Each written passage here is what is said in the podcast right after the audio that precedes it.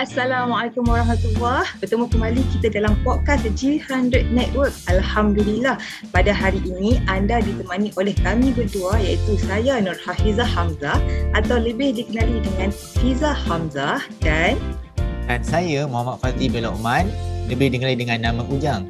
Hai Fiza. Hai.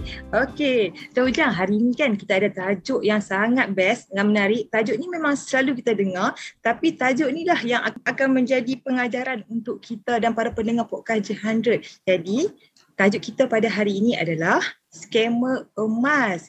Wah, wow, menarik tajuk hari ini.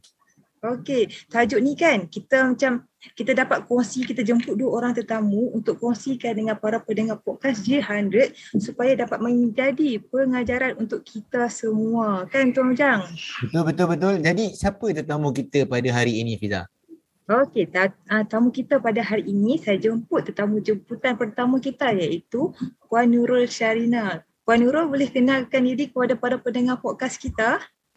Assalamualaikum warahmatullahi wabarakatuh kepada semua pendengar G one hundred Podcast. Okey, saya kenalkan dirilah. Saya Puan Nurul Syarina binti Muhammad Syahat. Saya merupakan pensyarah di salah sebuah institusi awam di Malaysia, dan saya merupakan uh, penyimpan emas yang orang kata baru setahun jagung lah. Sedangkan selama ni saya memang uh, beli emas tapi bukan simpan emas. Uh, itu sajalah sedikit sebanyak daripada saya kan.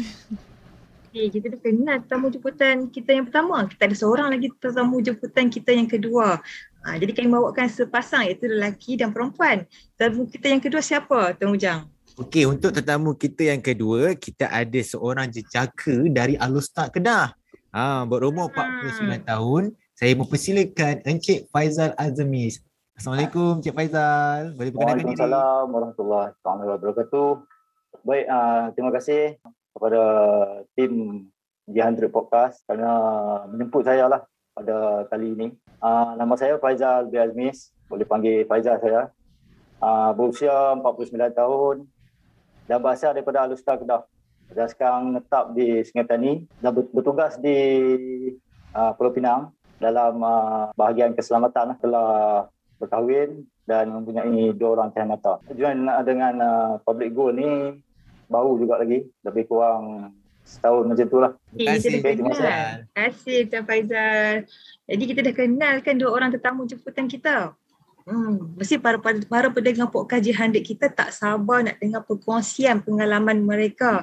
Jadi saya nak jemputlah uh, Puan Nurul untuk kongsikan sebuah sedikit mengenai uh, pengalaman Puan Nurul ada mengenai tajuk kita pada hari ini, dan apakah yang ditawarkan oleh skema sampai kita boleh terjebak. Boleh Puan Nurul kongsi dengan para pendengar kita? Terima kasih Puan Fiza. Okey, soalan ni berkongsi pengalaman. Benda ni memang sangat orang kata trigger lah untuk sesiapa yang pernah mengalami. Terutamanya macam saya ni, saya sebenarnya memang sangat berhati-hati actually dengan perkataan scammer ni. Ah, saya memang trigger. Kalau kita selalu berhati-hati, kita dah jangkakan kita takkan terkena, kita pun mungkin boleh juga terkena. Ini terjadi waktu bila tau, ah, Fiza dengan Ujang dan juga Tuan Faizal. Saya kongsikan sedikit, saya terkena ni bukan saya seorang, kami satu keluarga terkena dengan ahli yang paling rapat dengan keluarga, iaitu saudara sendiri. Kami tertipu dengan apa latar belakangnya yang dikatakan dia seorang datuk. Dia dapat datuk. Ha, dap- eh korang kalau dapat datuk kita percaya je cakap dia kan. And then yang kedua dengan dia punya lifestyle dia. Dan dia tunjuk dia punya apa apa skim-skim yang dia tunjukkan, yang mana sebelum-sebelum ni ialah orang yang masuk awal dia akan dapat. Kita yang masuk second batch ni memang terciduk lah orang kata. So dengan pelbagai program yang dia tawarkan, dia tunjukkan dekat kami im, apa orang kata uh, hibah imbuhan apa yang kita akan dapat. Itulah menyebabkan kami satu keluarga buta mata. Kita buta sebab kita dah percaya pada seseorang tu yang kita yakin saudara, uh, orang kata saudara kita. Takkanlah dia nak tipu kita kan, dengan dia pangkat datuk katanya. Rupanya datuk pun datuk palsu. So kita orang pun tak tahu ha datuk palsu guys. So bila kita tengok datuk palsu tu kita tak tahu tau. Selepas dah terciduk baru kita tahu tu adalah datuk palsu. So dengan skim-skim yang dia tawarkan kita dah terpercaya. Bukan sikit-sikit, macam saya rasa saya punya keluarga ni agak sedikit lah uh, berbanding orang-orang lain yang dekat luar sana. Macam saya punya satu keluarga saya, family saya sendiri lebih kurang dalam seratus dan seratus dua puluh lima macam itulah, seratus dua puluh lima ribu. Pakcik saya sendiri, kami kan keluarga besar. Pakcik saya lagi seorang, dia dua perpuluhan lima juta. Memang dia family dia sendiri dua perpuluhan lima juta. So bila Kata kami yang sangat besar. Ya, yeah, bila dah kena macam tu memang kami terciduk lah. Memang daripada duit yang pinjam orang pun dia jadi macam setahun tu kita loss. Memang loss pendapatan semua kan. Hmm. Tahun tu adalah tahun yang memang kalau seorang orang sebut orang memang akan ingat lah. Tahun dua ribu empat belas. Ha, tahun saya tahun bila? Tahun dua ribu empat belas Fiza. Tahun dua ribu empat belas, tahun di mana G S T diperkenalkan. Waktu tulah skim-skim semua tersontot katanya. Sebabnya dia kata G S T lah emas kena hold lah whatsoever. So daripada tu kami baru je join pada bulan dua. Kononnya dia akan start bulan tiga, uh, bulan empat tu dia akan start. Terciduk. Habislah duit kami semua. Tak dapat satu sen Fiza. Menangis tak berlagu. Dengar pun rasa, rasa pilu. Okey, kita dah dengar pengalaman. Okey, sekarang kan kita nak dengar pengalaman tetamu kita yang kedua kan, Tuan Ujang. Ya, so, betul. Sedikit lah ha, perkongsian. Nak ha. Encik Faizal pula berkongsi dengan kita. Ha, kita nak ha. dengar kisah Tuan Faizal. Dan, eh, okay. Berdasarkan pengalaman Encik Faizal, apa tips yang sesuai untuk kita kenali skema ni supaya kita boleh elakkan? Menjadi pengajaran untuk pendengar-pendengar G one hundred Podcast pada hari ini. Silakan Encik Faizal. Okey, baik. Terima kasih Tuan Ujang. Untuk kita dapat tip, ah, zaman dulu kita tak ada teknologi macam teknologi di handphone kan, macam zaman sekarang. Sekarang ni kalau kita nak untuk elakkan benda-benda begitu, kita boleh download lah kan. Salah hmm. satu dia, kita boleh download app yang yang diperkenalkan seperti apa ni, Truecaller kan, lebih kurang macam tu lah. Jadi dengan uh, adanya app tu, saya rasa dia akan membantu kita lah sedikit sebanyak. Selain daripada tu juga dapat dapat uh, tawaran daripada skema-skema ni. Uh, yang pertama sekali kita jangan gopoh lah. Sebab apa, kalau kita gopoh memang apa pun tak boleh jadi. Kena semak dulu, eh? kena semak dulu latar belakang syarikat dia ataupun kita rujuklah ahli-ahli yang lebih pakar, ada pengalaman. Ha, supaya kita boleh tanya dia punya pendapat dia. Masa dahulu, lebih kurang masa zaman skema skema skim cepat kaya tu, kita tahun dua ribu tiga belas dua ribu empat belas tu tak banyak lagi kan, tak banyak lagi orang kata apa, ilmu-ilmu berkaitan dengan apa ni, bidang-bidang ni kan, kita tak ada tak ada apa tak ada rujukan kan. Ha, dan ha, sepatutnya kita kena ada ilmu lah. Ha, untuk apa-apa pun kita kena ada ilmu lah. Tu yang penting. Macam saya, contoh macam saya sendirilah. Dulu uh, kita kita terlampau gelojoh, kita gopoh orang kata kan. Kita nak dapat duit tu dengan mudah kan. Sebenarnya mana mana ada orang nak bagi duit kat kita dengan mudah kan. Apa-apa pun kita kena buat buat buat kerja lah kan, nak dapat kan. Tak ada orang nak bagi senang-senang kan. Macam tu lah kan. Kita kena ada ilmu, jangan terlalu orang kata apa, ikut nafsu kita. Ah, terima kasih Encik Faizal. Ah, pendengar-pendengar di sana dengar tu. Ah, zaman dulu tak sama macam sekarang. Sekarang kita ada banyak platform untuk semak, yeah. skema. Dan ha. untuk platform ni apa mendapatkan ilmu pun banyak platform. Antaranya G one hundred Podcast. Betul tak Fiza? Betul. Sebab tu kalau para pendengar yang mendengar uh, G one hundred Network Podcast ni, jangan lupa share kepada rakan-rakan, saudara mara dan uh, sesiapa sahaja supaya kita dapat kongsikan ilmu yang kita dengar kepada yang lebih ramai lagi. Jadi kan, kita terlupalah nak dengar pengalaman Tuan Faizal kita mengenai skema ni. Mungkin Tuan Faizal boleh cerita sedikit pengalaman uh, macam mana dengan skema emas ni. Naknya terjebak lebih kurang uh, sekitar tahun dua ribu dua belas dua ribu tiga belas macam itulah, dua ribu dua belas dua ribu tiga belas daripada kawan-kawan dan yang uh, daripada seorang ustaz lah. Zaman dulu ni dia banyak kebanyakan uh, dia bersandarkan kepada golongan-golongan alim ni. Orang kata apa, bila dia ambil orang-orang alim ni, kita pun bila kita tengok kan, tengok orang alim takkan dia dia nak tipu kita. Kan? Kita tak percaya nak Encik Faizal ni.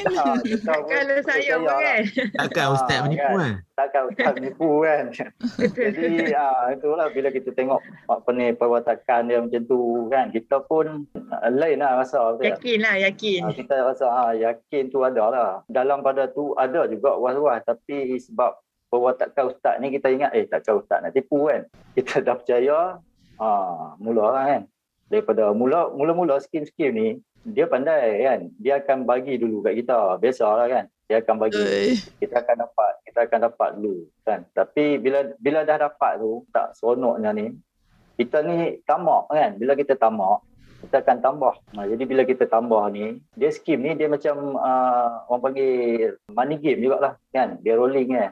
Duit tu dia akan rolling di situ kan. Jadi orang kata, jadi makin banyak kita labu, makin banyak kita dapat lah macam tu lah kan. Ya, ya. Bila hmm. banyak kita tambah, tambah dia akan bertambah lah kita punya bonus tu. Bonus tu. Ha, dia akan bonus tu akan bertambah lah. Daripada situ macam tu lah. Dia akan rolling-rolling macam tu sampai dah tak ada orang lah. Ah, last-last sekali habis lah kan. Diam macam tu lah. Macam-macam lah mereka buat alasan apa semua kan. Mereka ni sebenarnya memang licik lah, licik. Mereka punya modus operandi mereka. Rasanya mereka ada satu geng noh.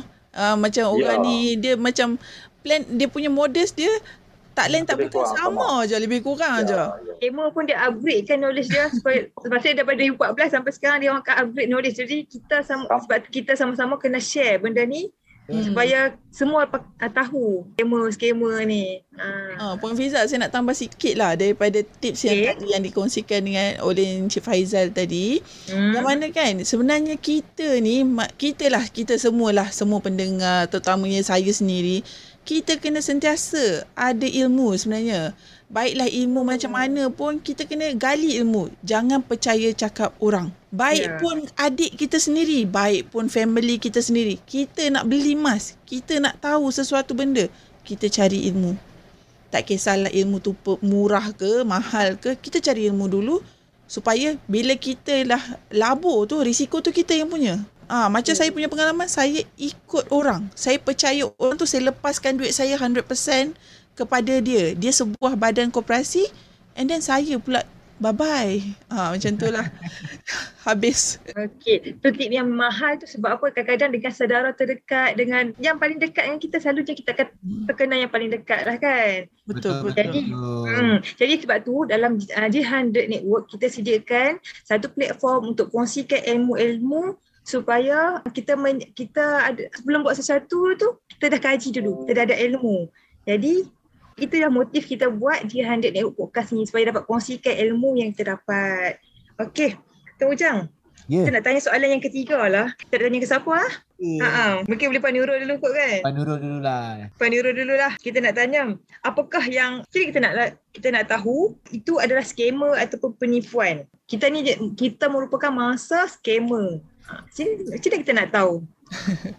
Benda, benda ni, soalan ni memang soalan trik. Sebabnya bila kita dah jumpa skema tu, dia macam orang kata zaman bercinta, tahu tak? Benda kalau kita dah sayang, kita dah suka tu, mereka pandai mulut manis. Kita macam betul. Dia, orang kata bunga tek ayam tu busuk, dia kata bunga tek ayam wangi. Kita kata, oh wangi kau, wangi. Kita pun wangi. So kita perlu buat macam tadilah saya kata, kita kena ada ilmu. Bila kita ada ilmu, kita banyakkan baca buku. Ah, macam buku Tuan Zul kita kan. Buku Misi Bebas Hutang. Kita ada buku Wang Mas. Bacalah buku tu. Saya sendiri bila baca buku tu, saya kata, oh macam ni je sebenarnya simpan mas. Bukannya saya nak kena ada sepuluh ribu nak dapatkan gandaan duit. Ha, itu yang saya pegang dulu. Sebab dulu saya telah, uh, apa dan keluarga boleh masuk kepada skim dalam koperasi ni. Dia panggil E T A tiga puluh, E T A lima belas, E T A Gold, barang kemas. Sebab saya percaya bila saya labur, okey nak ambil engkau seratus ribu, saya akan dapat lima puluh peratus saya punya keuntungan daripada saya punya pelaburan dalam masa tiga puluh bulan. So benda tu macam, wow, siapa tak nak, siapa nak kan duduk goyang kaki tiga puluh bulan dapat duit. Sebab kita tak ada ilmu. So saya kata, hmm. kalau kita nak, apa nak mengelakkan uh, kita punya skim tu terso- uh, kita terciduk lah katakan, kita kena buat kajian. Uh, macam Public Gold ni pun, saya pun mula-mula tak percaya. Saya kata, eh apa Public Gold ni, bawah Public Bank ke? ke? So saya ingatkan benda ni skema. Sebab saya memang tak pernah dengar, sebab semenjak saya kena trauma scam. Trauma kan, itu, trauma. Ha, trauma. Bila dengar bunyi gold bar, saya dah, eh gold bar, gold bar tu scam. So eh. saya tak nak. So saya buat apa tahu? Saya Yalah, kita study, saya study. Apa itu Public Gold? Oh, rupanya dia bukan bawah Public Bank. Dia stand alone, dia syarikat dah berapa belas tahun. So, saya kaji, saya percaya. Bila saya percaya, saya melabur. Nak simpan emas mula-mula dengan Public Gold tu, banyak ke nak kena mula? Ya Allah, saya terkejut Fiza oi. Saya hmm. dulu dikenalkan kena ada duit beribu-ribu baru kita boleh beli emas. Yalah, ha, beli gelang se seurat pun paling-paling koman seribu lapan ratus macam tu kan? Betul, betul. Saya punya lah malu nak nak kongsikan dengan semua sebab saya tak percaya dengan Public Gold dulu. Saya simpan seratus je. Saya simpan seratus je. seratus pun dapat emas dah kan? Wah, oh, saya tak sangka simpan seratus dapat emas, tak ada upah simpan semua kan? Saya simpan. Hmm. Lepas tu saya kata, eh dah kita tak nampak emas. So saya buat apa? Saya tambah lagi, saya tambah. Bukan tambah sikit-sikit, orang kata sebulan seratus mula-mula. Tak jadi, bulan yang sama saya keluarkan sepuluh gram terus. Ah, macam tu. Sebab kita jadi simpan kita tu. Simpan jadi dia. Kita tagih. Ha, selagi kita tak dapat hmm. dia punya emas tu, kita akan simpan-simpan. Terus kita beli-beli dan beli. Alhamdulillah, dalam masa setahun ni, tak sangka saya pun dah kena bayar zakat. Ha, macam tu lah orang kata kan. Alhamdulillah. Orang kata kita simpan emas nak lari pada bayar zakat. Saya dah simpan uh, simpan emas. Alhamdulillah kita boleh bayar zakat tahun depan. InsyaAllah. Alhamdulillah. Tengok. Ah, betul, betul lah. Dengan ilmu kita dapat menyimpan dengan cara yang lebih baik kan. Apa-apa pun memang ilmu je jawapan dia. Ya, yeah, betul. Apa apa kata kita dengar Cik Faizal. Ha, betul. Ah, kita dengar pandangan Faizal. Pandangan Cik Faizal pula. Ha, kalau ha. kita dah syaki penipuan tu dan kita adalah masa penipuan. Hmm. Ya, berdasarkan pengalaman Cik Faizal dulu macam mana bila masanya Cik Faizal dah rasa macam ya aku dah kena tipu dah ni. Okey, selalunya kalau untuk skim-skim macam ni kita sendiri akan akan terasa yang kita boleh rasa sebenarnya kan, tapi walaupun kita dah rasa macam kita ditipu tapi still kita masih masih nak berharap, lagi berharap kan? berharap berharap berharap kan, jadi kita masih berharap lebih-lebih lagi pula kalau kawan-kawan kan macam orang yang apa orang rapat dengan kita kan, orang kata apa rasa orang sepuas tu ada, tapi macam saya kata tadilah kan dengan ustaz-ustaz apa semua tu kan kan kita kita berat lah, kita, kita dah labur kan, kita duk tunggu ah kita, ah, kita jadi berat maksudnya benda tu. Kalau kita dah tahu kita report dah lah masa Cik Faizal ah, kena tu kan report. Cik Faizal buat apa masa dah kena tu? Biasalah bila bila dah kena ni kita tanyalah kawan-kawan apa semua macam mana kan, depa pun macam-macam alasan lah. Ada masalah ni lah, ada masalah macam-macam macam-macam masalah lah dia bagi. Jadi last benda tu dia macam tu je lah. Sampai, sampai sekarang kan? Sebab, sampai uh, sampai sekarang. Sebab mereka ni, dia punya modus operandi dia memang, memang orang kata apa, memang licik lah. Memang licik dia punya modus operandi. Dan sampai sekarang ni pun saya ingat, masih ada lagi. Masih, masih ada. ada lagi. Ha, sebab benda ni, bila ada permintaan kan, jadi mereka ada lah. Cuma mungkin tak macam dulu lah kan. Betul-betul. Mungkin dia, dia lebih kepada internet pula. Macam saya punya pengalaman Tok Encik Faizal. Saya punya uh, kes ni kita bawa ke mahkamah sebab benda ni melibatkan uh, ratusan uh, apa ratusan juta juga saya rasa. Sebabnya uh, dia punya kes ni bayangkan kita dah tak ada duit. Kita dah kena tipu. So kita nak fight ke mahkamah, kita orang menang. Tapi kita orang tak boleh dapat duit balik. Nampak tak? Sebabnya Skim, tak nak buat apa-apa lah. Kita just dapat title, kita menang je. Tapi benar, duit tak dapat balik. Ha, kita menang je. Yeah. Tapi kita tak dapat balik duit. Ha, sebabnya, scammer tu duit dah tak ada. Betul. Siapa yang jadi kat scammer-scammer tu lah sekarang ni? Maksudnya sebab dia orang tukar nama ke? Dia orang still ada lagi ke? Ataupun tukar nama yang lain? Bagusnya dia buka kedai emas. Elok pula ada duit kan? Dia buka kedai emas, dia guna dengan nama lain. Guna uh, nama lain semualah. And then dia ada je. Bila kita lalu kita nampak, punyalah kita geram. Tapi kita tak boleh buat apa. Sebab bila uh, mahkamah suruh dia bayar, dia memang tak ada duit. Sebab dia dah pecahkan duit-duit tu kepada, saya tak tahulah cara dia pecah duit. Mestilah orang pernah ajar kan. Uh, tapi dia pecahkan duit. So sampai sekarang ilmu memang tak dapat apa-apalah. Tak apa, nanti kita akan kongsikan ilmu-ilmu supaya semua orang masyarakat terbuka mengenai yeah. skema-skema emas ini ataupun skema apa-apa sahaja. Jadi kita dah dengar perkongsian tetamu kita Puan Nurul dan Encik Faizal. Jadi kita nak uh, mereka kongsikan bagaimana para pendengar kita nak hubungi mereka uh, di media sosial ke, di WhatsApp ke, Facebook, Instagram. Mungkin boleh uh, Tuan Faizal share dulu? Kalau nak hubungi saya, saya ada Facebook dengan Instagram. Eh. Saya punya Facebook dengan Instagram Faizal Azmi. Okey, nombor nombor telefon saya kosong satu dua empat dua kosong tiga kosong empat kosong. Baik, mungkin Puan Nurul boleh kongsikan macam mana para pendengar kita ha, nak hubungi. Okey, uh, so sebelum tu saya nak tambah sikit untuk penutup lah. Ha, saya boleh, nak pesan boleh. kepada semua pendengar, kalau ada je skim emas yang mengatakan dia orang boleh dapat imbuhan apa-apa ke, dapat, uh, yelah, simpan satu gram, sepatutnya anda dapat satu gram. Tak mungkin anda simpan satu gram, anda dapat sepuluh gram. Jika ada benda tu berlaku, mohon, mohon, lari jauh-jauh. Okey, saya pesan, eh, jangan kata saya tak payung. Eh. Saya alung. Saya memang alung sebab saya lahir nombor satu. Tapi saya bukan alung yang nak tolong, uh, apa orang kata, nak scam anda. Yang ha, penting anda, tolong anda. Ha, nak tolong anda. So kalau dapat je orang yang kata, tak apa, jom kita melabur dalam skim sekian-sekian. Kita dapat sekian-sekian. Lari jauh-jauh. Elakkan keluarga kita di, dibelenggu dengan masalah. Kalau boleh, mintalah diorang simpan duit elok-elok. Jangan dengan diorang. Simpan dengan Public Gold. InsyaAllah, duit kita secure. Kita boleh ada peti kecemasan untuk masa depan. So nak tahu macam mana uh, kita orang menyimpan, boleh hubungi saya di talian kosong satu sembilan enam sembilan sembilan tujuh sembilan lima enam. Ataupun kalau anda nak tengok saya sendiri macam mana, anda boleh terjah saya punya Facebook, Nurul Syarina Muhammad Syahat, ataupun pergi ke saya punya TikTok. Anda boleh cari saya Makcik Girl ataupun hashtag Makcik Girl. Wow, hey. Makcik Girl. Best tu. Jadi, rugi kalau para pendengar tak menghubungi tetamu kita pada hari ini. Jadi, kami nak mengucapkan ribuan terima kasih kepada tetamu jemputan kerana sudi untuk datang ke G one hundred Podcast Network. Semoga rakaman sesi akan datang. Kami jemput, insyaAllah boleh datang kan? Ha, jangan serik lagi. InsyaAllah. InsyaAllah. InsyaAllah. Untuk berkongsi lagi dengan uh, para pendengar kita. Okey, kepada pendengar-pendengar G one hundred Podcast di luar sana, tentang scam, skim ni semua, dia tidak hanya pada emas. Eh. Saban tahun, dia akan datang dengan nama yang baru, dengan rupa yang baru, orang yang baru, dengan teknik yang baru, modus operandi yang baru. Dia simple sahaja, tak ada jalan mudah untuk mendapatkan wang. Jika nak mendapatkan wang yang banyak, berjual belilah kamu. Ah, itu pendapat saya lah. Ah, setuju, setuju. Okay. Ringkas dan tepat. Rakaman podcast kita hari ni akan rilis bila ya, Fiza? Setiap hari Ahad jam tujuh pagi setiap minggu. Jadi kita ada rakaman-rakaman yang dah disiarkan. Para pendengar boleh buka di podcast G one hundred Network, search podcast G one hundred Network dan uh, anda akan dapat lihat rakaman-rakaman yang telah dirakamkan dan share kepada rakan-rakan anda yang lain. Jadi semakin ada banyak anda share, semakin ramai yang tahu ilmu-ilmu ini. Okey? Ya, betul.